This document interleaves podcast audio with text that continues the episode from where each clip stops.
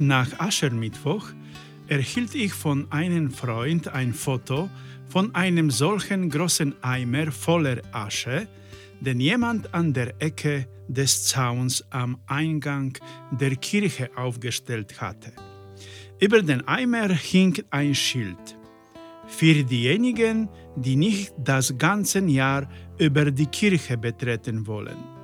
Heute Selbstbedingung, ohne die Kirche zu betreten. Hm. Jesus ist nicht zu einer bestimmten Gruppe von Menschen gegangen, um das Kommen das Himmelreich zu verkünden, sondern er hat alle Menschen die frohe Botschaft des Heils verkündet. Auch denjenigen, die nicht in die Synagoge gingen. Die Fastenzeit ist eine Chance für alle. Mehr dazu in unserem heutigen Podcast. Ja, mhm.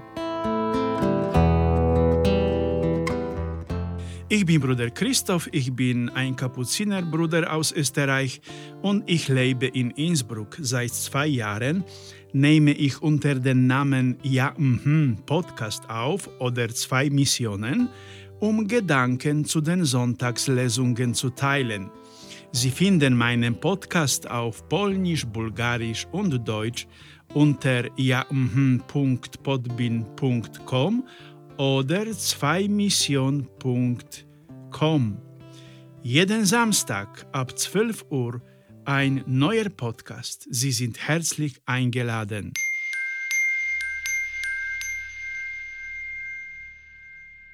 Ja, noch über diese Foto. Zuerst habe ich gelacht, aber nach einem Moment des Nachdenkens kamen mir Gedanken, dass diese Foto mit der Asche nicht unbedingt ein Akt der Kritik von deren war, die nicht in der Kirche gehen. Ganz im Gegenteil. Es ist ein Ausdruck der pastoralen Sorge um diejenigen, die den Pfarrer nur auf der Straße sehen. Denn wer sagt, dass die Fastenzeit nur für die Praktiker einer Zeit der Besinnung ist? Jesus ist nicht zu einer bestimmten Gruppe von Menschen gegangen, um das Kommen des Himmelsreichs zu verkünden, sondern er hat allen Menschen die frohe Botschaft des Heils verkünden.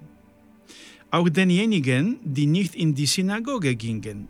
Die Fastenzeit ist eine Chance für alle. In Österreich gab es kürzlich einen ähnlichen Brauch mit Asche, wie er auf dem Foto zu sehen ist. Am Aschermittwoch bieten in der Bahnhöfer unserer größten Städte eigens von den Bischöfen ernannte Bahnhofsvertreter der Vorbeigehenden den Ritus der Ascherstreuens für den Beginn des Fastenzeit an. Vielleicht regt dieser Ritus jemanden zum Nachdenken über sein Leben an und bringt ihn auf den Weg ins Himmelreich. Wer sagt denn, dass die Fastenzeit nur für praktizierende Katholiken reserviert ist? Jesus ruft alle zur Umkehr auf. Jesus sagt, dass wir die Richtung unseres Lebensweges ändern sollen, wenn er nicht auf den Weg zum Himmelreich ausgerichtet ist. Im heutigen Evangelium erfahren wir, dass Jesus in der Wüste auf seine Mission vorbereitet. Der Evangelist Markus erzählt uns von der Wüste, wie sie jeder zur Zeit Jesu kannte und fürchtete. Die Wüste ist ein Ort, an dem wilde Tiere leben, über die der Mensch keine Kontrolle hat und die er fürchtet.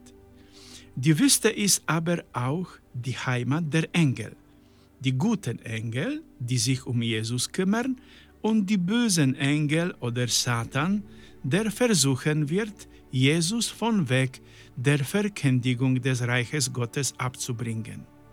Aus dem Matthäusevangelium wissen wir, dass es sich dabei um die Versuchung handelt, zu verzehren und zu besitzen.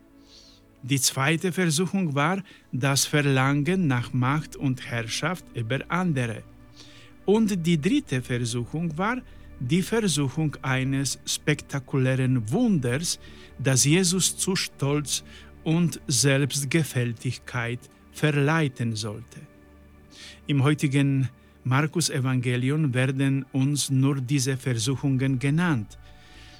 Dies sind die häufigsten Versuchungen, die Satan den Menschen anbietet, um sie zur Abkehr vor Gott zu bewegen. Meiner Meinung nach ist das heutige Evangelium eine Einladung an uns, uns zurückzuziehen und vor allem die Heilige Schrift zu lesen und darüber zu meditieren.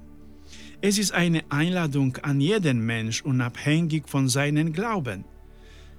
Während dieser 40 Tage des Fastens sollen wir uns nicht nur auf die Enthaltsamkeit beim Essen und das Almosengeben konzentrieren, die sind eher zusätzliche Initiativen. Wir sollen uns vor allem der Reformierung des Geistes widmen. Doch dafür müssen wir innenhalten. Wir müssen unser Leben ein wenig entschleunigen, um Zeit zum Lesen und Meditieren zu haben. Es sind nur sieben Wochen für das ganze Jahr. Viele Gemeinden, viele Pfarreien bieten drei- oder viertägige Exerzitien in der Fastenzeit an, um uns die Möglichkeit zu geben, über unser Leben nachzudenken. Für Menschen, die allergisch gegen Kirchenbesuche sind, gibt es das Internet, wo wir viele wunderbare Menschen finden, nicht nur Geistliche, die uns andere Möglichkeiten bieten, über uns selbst und unser Leben nachzudenken. Das Wichtigste ist, dass all diese Initiative uns in die gleiche Richtung führen, nämlich das wichtigste Ereignis unseres Glaubens zu erleben, das Osterereignis, das Martyrium und den Auferstehung Christi. Jesus hat sich 40 Tage lang in der Wüste zurückgezogen, bevor er auszog, um seine Mission zu erfüllen. Ich lade alle Christen, ob aktiv oder inaktiv, dazu ein, ihr Verhalten während dieser 40 Tage zu ändern. Verlangsamen Sie Ihr Tempo, nehmen Sie die Bibel in die Hand, lesen Sie ein wenig und sei es nur 10 Minuten pro Tag. Ich schlage vor, dass Sie das Lesung-Evangelium lesen und dort beginnen das Lukas-Evangelium. Das Lukas-Evangelium ist unseren Dankweise am nächsten, daher die Ermutigung zum Lesen. Es werden Ihnen bestimmt Fragen einfallen. Schreiben Sie sie auf, kann man auch diese Fragen an mich schicken, um Antwort zu bieten.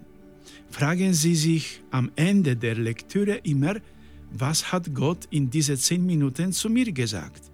Wie wirkt sich das, was ich gelesen habe, in meinem Leben aus? Kann ich aus dem, was Gott mir heute in den Lesungen gesagt hat, irgendetwas erkennen? Am wichtigsten ist es, Zeit mit dem lebendigen Wort Gottes zu verbringen. Dass diese Fastenzeit sie zu einer freudigen Feier der Auferstehung führen möge. Dass sie verstehen können, dass all diese für sie geschehen ist und nicht für irgendwelche anonymen Menschen, ich glaube, dass Gott alle menschlichen Herzen berührt, unabhängig von ihrem geistlichen Zustand, ihrer Religion, ihrer Beziehung zu Gott oder der Kirche. Sehen Sie nicht gleichgültig in dieser Fastenzeit. Öffnen Sie Ihr Herz.